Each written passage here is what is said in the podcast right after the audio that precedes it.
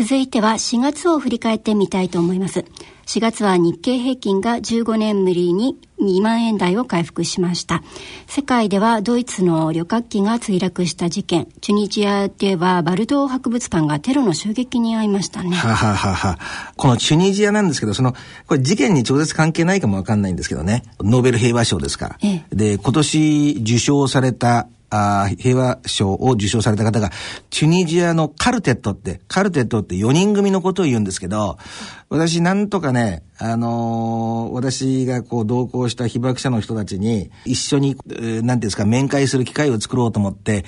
4人のうちの一人の人とチュニジアの、その、事務所に連絡して、そこからその秘書の方が、えー、すでに、えー、彼らの場合には、我々よりもはるか前にオスロ入りしてましたから、うん、その、オスロにいる、えー、4人のうちの、あれ、日本で言ったらね、法務大臣に当たる方なんだと思うんだけども、に、コンタクトを取って、最後ずっと私メールでね、うん、オスロに飛んだ、2日目ぐらいまでその本人とずっとメールでやり取りして、ぜひ、えー、ぜひとも会いましょうって言ってて、えー、よし、いけるなと思って、はい、でもこれ、天下のノーベル平和賞受賞者ですから、ものすごくスケジュール忙しくて、私のスケジュールを組んでる人に、えー、連絡を取って、えー、調整してくれって言われて、でも、スケジュールを組んでる人が私たちの、その、二つの平平和賞の来賓としての席を与えてくれた人と同じ人なわけだ。なんで、そこまで言うと、こいつら随分よく書いてるな、みたいな図式になっちゃって、なんかわかりますかね？なんとなく。ええー、だから、えー、もう、我々に対しては二つ座席をもう用意してくれて、しかもものすごいいい席なんですよ。前から6列目ぐらいの。左側はもう向こうの、お言ってみたら、皇族ですよね。皇太子様とか王妃様が座ってるような席でですよ。った時に、あのもうこんだけきちっとしたいい席を取ってやったのに、その上なおかつ、受賞者とまで会って何かしようとしてるのかみたいな雰囲気になっちゃってるわけで。絶対物だぞみたいな雰囲気が。そうそうえー、でも私はやっぱりあれですね、あの、これ自体は実現しなかったんだけども、その授賞式の時に前にそのずっとコンタクトを取っていた人がいろんな拍手喝采を浴びるのを見てなんか嬉しかったなと個人的にああこの人だったら本当に立派な人なんだなって思いましたね。振りだけじゃなくてやっぱり振りだけじゃね一国家のお内紛に至る可能性がある状況を、綺麗事ではストップはできないですよね。本当に一人一人が、あの、腹をくくった対応を取らなければ、ダメだったと思うので、そういう面では、今年のノーベル平和賞、日本ではそんなに騒がれなかったけども、叱るべき人たちが、あ受賞したと思って、私は個人的には喜んでるんですよね。だけど、あれなんですよね、そのやりとりしてる時もね、あのーそのチュニジアの、その秘書の人とかにもずっとやりとりしてて、そんな矢先にね、ちょうどまた、あ12月、11月の終わりだったかな、テロが起きて、大丈夫ですかっていうふうなメールを送った、あの、二人ぐらいの秘書の人いましたから、はい、だから、なんていうのかな、私はものすごく複雑な気分だったのは、一方ではノーベル平和賞を受賞して、もうオスロ入りしているんですけども、その同じ国で、まだそういう不安定な状況が続いてるっていうね、やっぱり、あのー、なんていうのかな、内、その国の内部の状況が落ち着くのには、本当に落ち着くのには、まだまだ時間かかるんだろうなっていうような感じがしましたね。それでは4月の放送から振り返ってみたいと思います。4月の第4週目、4月25日の放送回をお聞きいただきましょう。ご担当は人間ドック学会理事長の奈良正治さん、私、高理科の二人です。この放送回では、肥満と糖尿病がテーマでした。糖尿病の親の子供は糖尿病になりやすいということは事実なんです実は。それから、あのお父さんやお母さんが太ってるとね子供が太るってことも事実なんですよ。ただそれはねあの遺伝子の問題なのかね生活習慣の問題なのかありましてね、はい、糖尿病の親親の子は糖尿病になりやすいってことは事実なんですけどもあの子は親の背中を見て育つでしょ、はい、親の習慣をなんとなくこう受け継ぐわけですよ。だからあの親がねその食事をこうあんまり噛まないでパクパク食べちゃう癖があったりね、はい、だから僕なんか子供の頃ね医者はあの食事をあんまり長くしていかないと、というのはいつ患者さんが来るかわからないと、えー、だからだらだら食事をしてるのよくないからね、食事とトイレはね早く片付けろって言われて、だからあの今のみんなに笑われるんですけどね僕の食事は非常に早いあっという間に食べちゃうんですね。というのは食べてるうちになんか患者さんが悪くなったと患者さんが来たっつうとね食食べられなくなるんでしょ？そうですよね。食いしん坊ですからね、食べちゃおうってわけ食べちゃうんで、だから大体ね、あのー、私はそういう傾向があったから、あるあの決まった時間に食べる速さって非常に早いんですよ。だからあれあれってまで食べちゃうんですね。まあそういうことでそういうことをあの始終やってると太る傾向があります。私もね一頃は随分太ったことがありましてね。でもちょうど私が本を書いてたあの20年30年前ねこれいけないなと思ってあの随分気をつけましたからおかげさまで太らないで済みましたけども実は私の今着てる背広はねあの40年か50前に50年前に仕立てで作ったんです。であの太らないためにね、皆さんにぜひやっていただきたいのはあの女の方はねあの若い頃のねスカートを引っ張り出してね、履けるかどうかやってみると。それから男はね、あの仕立てた背広がぴったり収まるかどうか。でそれにつまり洋服とかそれからズボンに合わせたね食べ方してるとねあのよろしいんですよ。いつか履けるかもしれないって言って取ったまんまのねね太った方もいらっしゃいますけどね。よくあの女の人がねご婦人があの太るのはねあのいくつかチャンスがあるって言うんですね。うん、それからあの男の人もね太った時はね僕はあなたねあの会社で偉くなったのって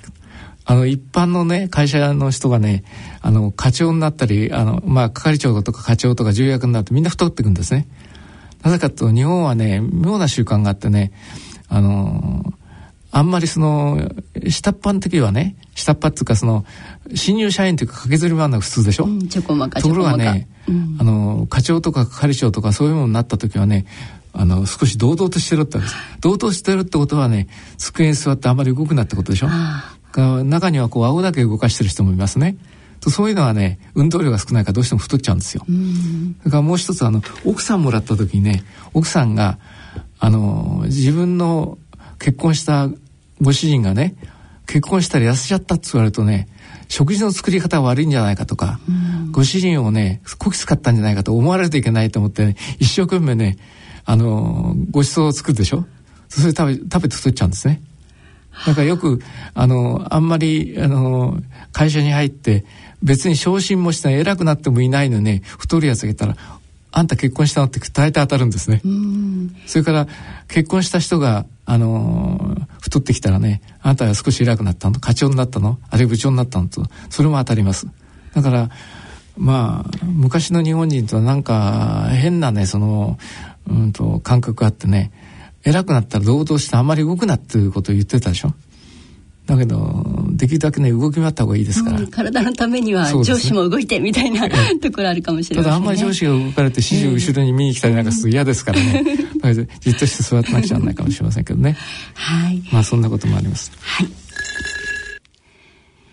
はい。えお聞きいただきましたけれども奈良先生84歳本当にお元気でいらっしゃるんですよねなるほど、かたやね私の周りにはその肥満かどうかは別ですけど糖尿の方たくさんいますからね一回なってしまうと脱するの難しいんですものね。そうですね。あの、でも薬をきちっと飲んでね、注射打ってる人で、この間のその一緒にノーベル平和賞に行った長崎の代表の人、88歳ですからね。ピンピンしてますから。ですから、やり方によっては、あのー、全然その健康な暮らしができるっていう一つの大きな希望ですよね。病気と上手に付き合っていきたいなと思います。はい。はい。以上、4月25日の放送からお送りしました。続いては5月を振り返ってみたいと思います。5月は大阪都構想をめぐり住民投票が行われました。麻、生、さん、えー、口の選ぶ島ですね、はい、それから桜島ですとか日本列島各地の火山活動が活発になりました。はい。大阪都構想ってありますよね。個人の批判じゃないので、そこはちょっとはっきりご理解くださいよ。でもね、こう、般の市民にはそんなにピンとこないですよね。わからなかったです、メリットが。ね、そのニーズ自体が、あの、生活が良くなってほしいっていうのが一般の庶民の発想で、それをどういうふうなグループ分けするかっていうことになんであそこまで、えー、執着するのかっていうみたいな部分絶対あると思うんですよ。これってね、あの、いや彼の場合はどうか別ですよ。ですけど一般論なんですけど、やはりね、権威主義的な人、もしくは権威主義的な雰囲気で育てられた人っていうのは、こうきちっきちっと線引きされたものに対してものすごく強く引きつけられるっていう習性があるんですよね。ですから、あの、あやふやなものが許せないわけ。だから、いろんな面でこう、おここのとこどうなってるんだってこう、パスッと白と黒で分けなきゃいけないような発想を持ってる人っていうのが、非常にその権威主義っていうものと、お密接な関係にあるっていうことは間違いないんですよね。で、あのー、ただ私が言いたいのは、そういうのが、あその、必ずしもいつでも悪いってことじゃないんだけども、人間っていう存在はあくまでやっぱり自然の一部で生まれてきて、体の中の心臓とかそういうのも私たち生か生かされてるわけですよね。コントロール、今心臓の速さをコントロールしようと思ってできる人いないですよね。ですから、そうするとね、自然っていう存在自体はアナログなんですよね。ずっとこう続いてて、どっかがピチッと切れてるもんじゃないわけだ。で、そこに対して、あまりにもデジタライズしたものを押し付けようとすると、どうしてもなんていうのかな、不具合が生じてしまうっていうところがあるんで、あのー、ある程度までに抑えて、ある程度80%ぐらいそういう形にして、残りを、まあ、柔軟に動けるような形にするっていうふうな形にしないと、人間社会にはそぐわなくなっちゃうなっていうのは一つ言い切れることですよね。うん、グレーゾーンもある程度大事なんですかね。そうですね。やっぱり基盤は、あの、あっていいと思うんだけども、それを完全にこっからここで白か黒かで全部切っちゃったら、やっぱり生きていけませんよね。はい。それでは5月の放送から振り返ってみたいと思います。5月は第5週目の放送会がありまして、第5週目は特集を組んでお送りします。難病指定されているジストニアに罹患したピアニスト、上園健一さんへのインタビューを中心にした放送会となりました。進行は大宮時子さんです。復帰コンサートですけれども、はい、これはでも復帰できたコンサートができたっていうのは、はい、まあ奇跡に近いことですよね。そうですね。うん、あのやはり実際自分が練習をしても、うん、ピアノの前で手を動かしても、何分と持たないっていう、でことが続いていましたから、それで。あのとにかく人がいいというものをありとあらゆるものを試して、その自分が復帰できるように、あのまあ祈りながら、また家族も、まあそのそれに付き合いながら、あの、まあ、過ごして、えー、行った時間が相当長かったし家族は相当僕に気を使っていったと思います。言わないですけどでもね本当に妻も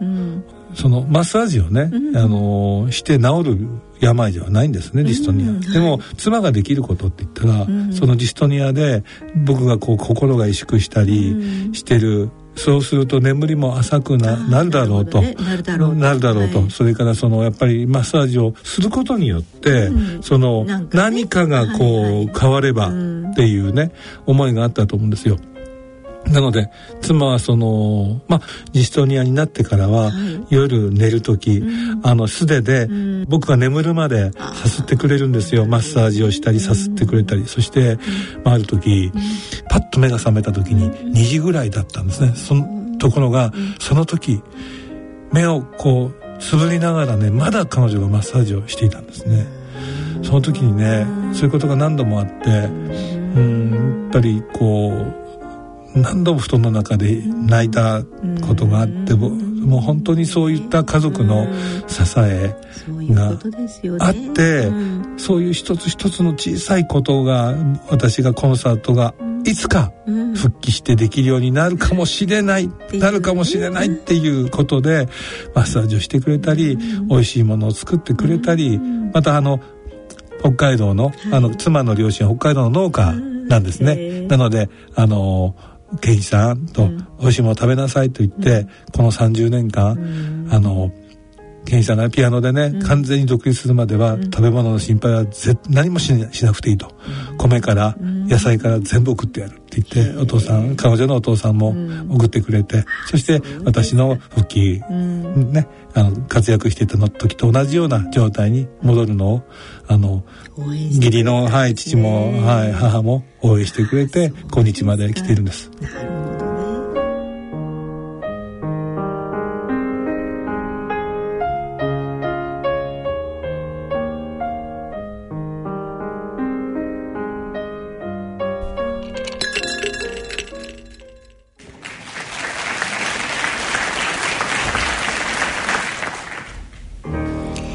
さてここで3月31日に開催されましたデビュー30周年記念コンサートで演奏されたショパンのポロネーズをお聴きいただきましょう、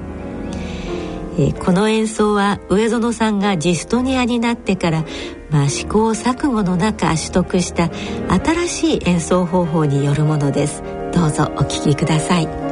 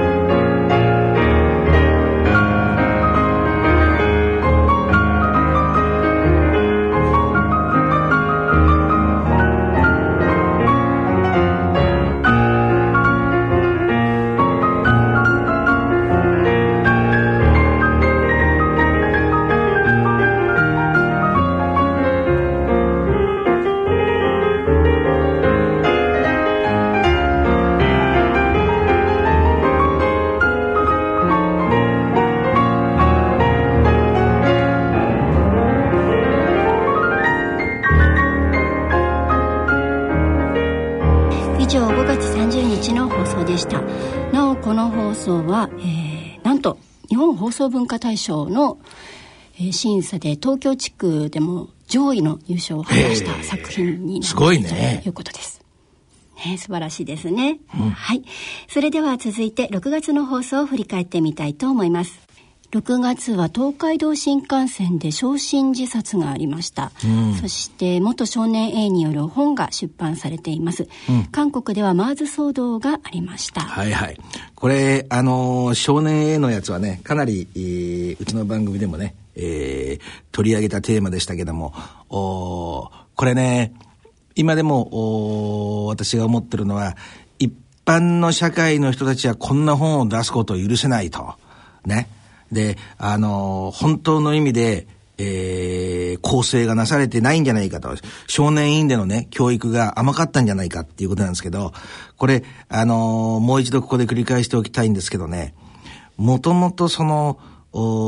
罪悪感とか共感とかそういうのが、あを身につけることができない環境で育った場合に、我々のその本当に愛情に満たされて育ってきた人たちとは出発点が違うんですよね。ですから、本当に重篤な場合には、あの、こうしたあ申し訳なかったなっていう意味での本を出そうという気すらないわけ。もう私が知ってるそのナイトストーカーっていうね、リチャード・ラミレズっていう連続殺人犯。刑務所の中で死んじゃったんですけども、お殺害された可能性もなくはないなと思うんですけど、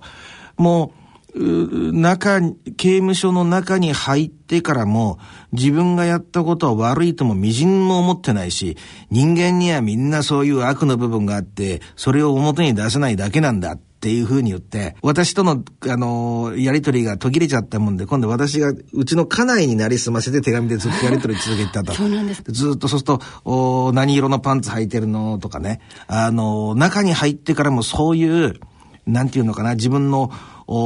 性欲とか、そういう方向のものにしか関心を示さないんですよね。本当のサイコパスになっちゃうとね。ですから、そういう意味では、この少年 A がね、こういう本を出したくなったっていうこと自体は、ある意味、認知の面で、あの、感情面ではわかりませんよ。今でもそういう願望を持ってる可能性はなくはないんだけども、認知の面では悪いことしたなって思ってるっていうのは、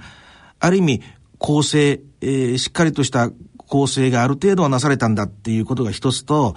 あとまあ、あもう一つはね、やっぱりこういう孤独の中で、えー、暮らしてきてる人、あの、連続殺人系の人も、大量殺人系の人もそうなんだけど、事情は違うけど孤独な暮らしを送るでしょう。そうすると、物に対する執着力がものすごく強いんですよね。カツンと、あの、ああいう殺人行為自体が頭の中で何回も何回も何回も何回も反数してるうちに頭の中で現実になって引き起こされるわけであって、ですから、この、なんていうか、あるテーマにロックオンしちゃうと、そこからもう外れることはできないわけ。ですから、この本を書くんだって決めた瞬間から、それが大昔に殺害行為を行っていた時のその殺害行為と同じようなロックオンのテーマになっちゃってるってことなんですよね。もう一回そう思ったらそれを出さざるを得ない。それを止めることはできないっていう状況なんですよね。だからそれがいいとか悪いとかじゃなくて、そういうお一般の人ではなかなか理解できない方向から来てるっていうことだけはご理解いただいた方がいいね。はあ、わかりました。それでは6月の放送から振り返ってみたいと思います。6月第4週目の放送回、6月27日の大人のアウトドアのコーナーをお聞きください。ご出演は石出登山家の今井美智子さん、大和渓谷元編集長の上永美京さんです。えー、さて最近のニュースなんですけれども、えー、国内外ではちょっと物騒なって言いますか地震とか火山の話が、えー、そういうのは話題にならない日がないような気がしますけれども本当になんか大変ですよねそこら中で。そうですよね。今なんか自然がやたら暴れ回ってますね。うん、う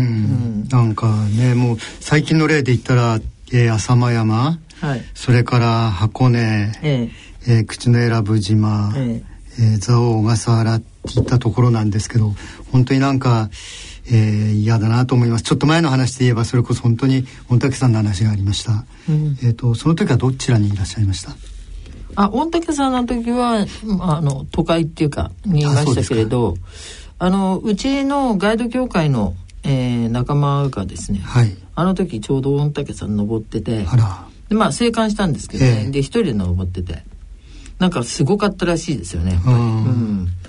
であの御嶽さんはまず最初に私はちょっと危ないなって何だか知らないけどうちのクラブが御嶽山行きたいって言った時あそこちょっと爆発するといけなきゃやめましょうって言ってやめてたんです。あそうですか。そんなことあったんですか？そう。あのちょっと自分の方のあのルートで調べててちょっとそろそろ危ないかなって思ってたんだけど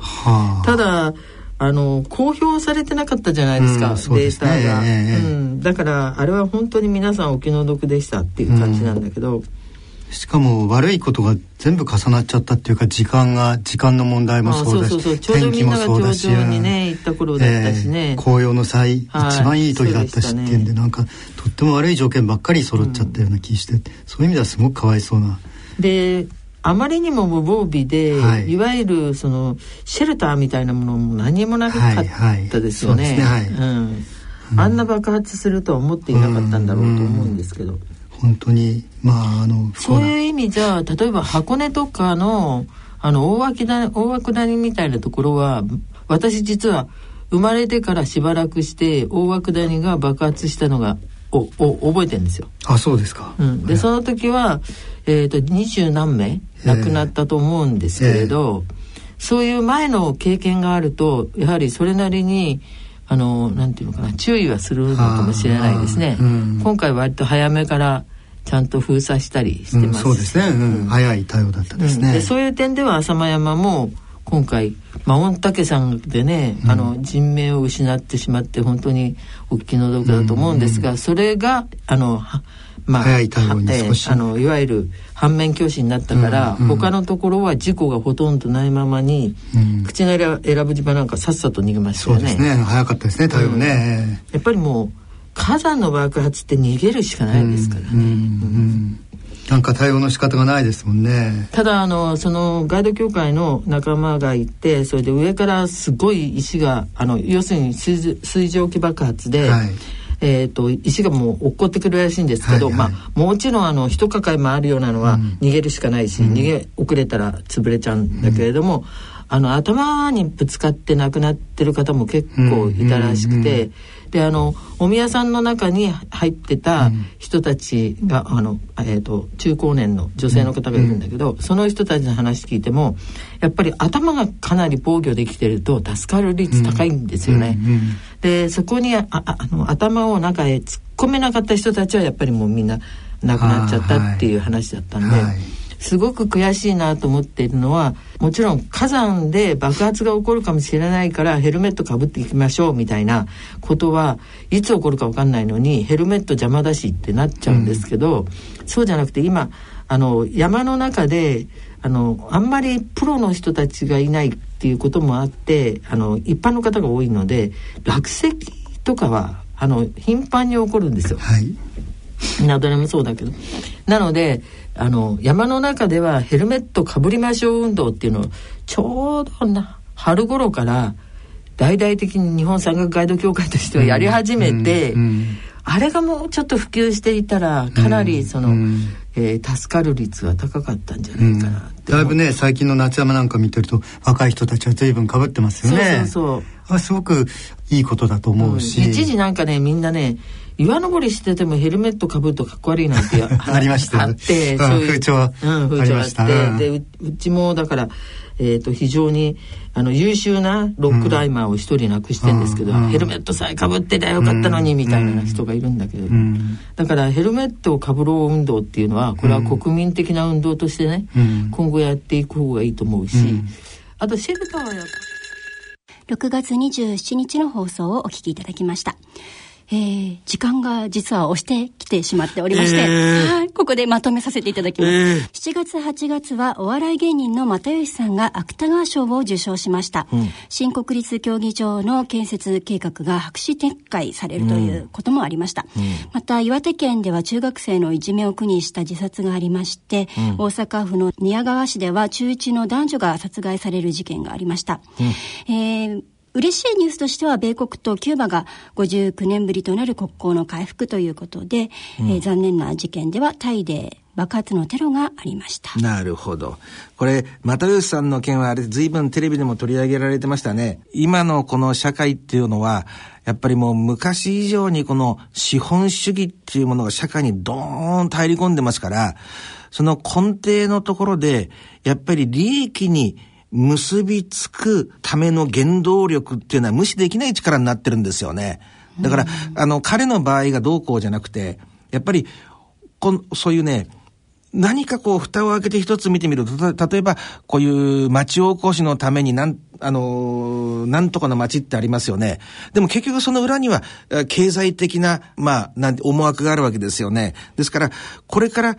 もっとね、こういうふうに、例えば今出版界が冷え込んでいて、それを盛り上げるためにっていう、ある意味そういう流れのタイミングで出せたっていうのも彼が持ってた運なんじゃないかなっていうのは一つ考える部分ありますよね。彼だったら、あこの出版不況を立て直してくれるんじゃないかみたいなのもあったんじゃないでしょうかね。で、あのー、あともう一個寝長、寝屋川か。寝屋川だね。あの事件でも、非常になんかこれもやっぱり日本社会に大きな衝撃を与えましたよね。あの、中学生の男女をさらっちゃって、両方とも殺害しちゃったっていうことですけど、彼はね、その前にも一度その、誘拐事件みたいなのを起こしてるんですよね。それでね、あの、ここでは深く触れませんけど、大量殺人と連続殺人ってありますよね。でも、ものすごく注意してみると、必ず何かしらの、信号というか、その前触れみたいなのがある場合がほとんどなんですよね。大量殺人の場合には、そういう事件をやるみたいなことの書き込みがしてあったりとか、連続殺人の場合には、あの、そういう動物の虐待があったりだとか、それに近い、急に一発でパツーンといくもんじゃないんですよね。だから、やっぱり、これからこういう社会になってしまったからには、日本の警察も前みたいにこう、ゆったり構えていては対応できない社会になってきて、そういう、あの、安全な社会を守るには、そういうふうに浮上してきた情報を、に、いかに的確に対応できるシステムを作るかと。彼の場合も一度、車で止められて凶器を持ってるところ、手錠とか持ってるところを抑えられてますよね。やっぱりその、帰る場所とかあ、そういうものを一応チェックして、逮捕はできないまでもね。そういう、より、機能的な、実動的な、その、警備体制っていうものが、今の社会は絶対に必要になってきますよね。それでは8月第2週の放送回、8月8日の大人の愛のコーナーをお聞きください。ご出演は3回のソンミヒョンさんと安倍先生です。えー、毎回、えー、ミョン先生の著書を紹介していますけども、今回はね、ミョン先生の参加女医が35歳で出産してみたの本からあ紹介してまいりたいと思います。で、そんな番宣を話しておきながら、ミョン先生なんかちょっと報告することがあるんですよね。そうなんです。実は今、妊娠23週に入りまして。すごいですよね。23週っていうことは、通常全部で何週なんですか ?40 週が予定日ですね。じゃあもう後半戦ですよね。そうですね。うわなので、ちょっと、えっ、ー、と、今月でしばらくお休みに。うわ大告知ですよね。そうなんです。これ、でも、率直に言って、今のお気持ちは？そうですね。まあ、なんか、この年で妊娠できてラッキーみたいな。ああ、なるほど、なるほど。はい、でも、あれですよね。あのー、お姉ちゃんもいるから、今、えー、三、三、三歳半ですね。三歳七ヶ月。はい。ちょうどいいっちゃちょうどいいですよね。まあ、正直、去年とかはもうなんか、大変すぎて、うん、妊娠と子育ての両立は無理って思ったんですけど。ああ、なるほど、なるほど。まあ今年はもう年も年だし、まあちょっと娘も落ち着いてきたからいっかって思ったんですけど、うん、やっぱりまだしんどかったみたいな。あでもやっぱりそう、正直言ってそうですよね。ほら、この、あのー、番組ね、いつも結構本当に、あのー、作り事話さないですよね。そうですね。前準備もしないし、あの、本音しか話さないっていうことだけが売りの番組ですけど、あのーやっぱりそんだけ大変なんでしょうね。やっぱり、だって仕事もされてるわけだし、ちびちゃんもいるわけで、なおかつ、ね、また、あ新しいね、うん、えー、赤ちゃんが生まれるってことで、あと体調のこともいろいろあるでしょうし、今はもう、あの、だいぶ落ち着かれてるんですか？今は、つわりの頃が一番しんどくて、なんせ、なんか、まあ、大師の方がつわりはすごいしんどかったんですけど、うん、まあそんなに吐いたりもしなかったんですけど、なん。もう子供に毎日食べささないとダメじゃないですか。で、自分のペースで全く動けないし、本当に辛かったんですけど、今ちょっとまだ妊娠糖尿病で、こう血糖値を気にしながら生活しないといけなくなって、妊娠糖尿病って私初めて聞いたんですけど、どういうんですか？まあ、妊娠すると、ほら、昔、生物っていうのはもう飢餓の時代を生きてるじゃないですか。はいはいはい。なので、例えばお腹に赤ちゃんがいて、お母さんが、こう、飢餓状態になっても、赤ちゃんに優先的に栄養がいくように、妊娠すると、ちょっと糖の代謝が悪くなって血糖値が高くなるようになってるんですよ。なるほど。なので、もともと糖尿の毛があるような人、将来糖尿病になりやすいような人とかは、うん、まあ、その、妊娠中に、一時的に糖尿病みたいになるんですね。うわで、そうなると、要は血糖が高くなりすぎて、今はもうね、飽食の時代だし。ああ、そうですよね。なので、まあ、赤ちゃんが大きくなりすぎたり、うん、赤ちゃんが将来太りやすくなったり、羊水が増えすぎて早産傾向になったり、まあ、いろいろ良くないことが起こるんですよ。はあ。はあ、じゃあ私が無知だったんだな。あの、男性向け、えー、ミヨン先生の妊娠講座っていうんで、他ちょっと初期って、ちょっとさっきつわりって言われたですよね。はい。つわりってのは通常、どのくらいの時期になるんですか？まあ大体ピークは妊娠3ヶ月ぐらいですね。3ヶ月ぐらいでなるの？までになるの？まあまでに始まってることも多いですけど、その頃にピークで、で、まあ、妊娠5ヶ月に入る頃には収まってくるけど、個人差があります。なるほど。で、もう気持ち悪くなっちゃうんですか？まあ、なんかずっと二日酔いみたいな感じ。うわー。ミヒョン先生はブログが公開されてまして、11月の20日に男の子が生まれたそうですよ。ああ、そうですか。ね、おむつを変えようとしておしっこを噴射されたというね。ああ、それやめたい。よかったですね。通過儀礼がありましたね。なるほど。はい。おめでとうございます。はい、おめでとうございます。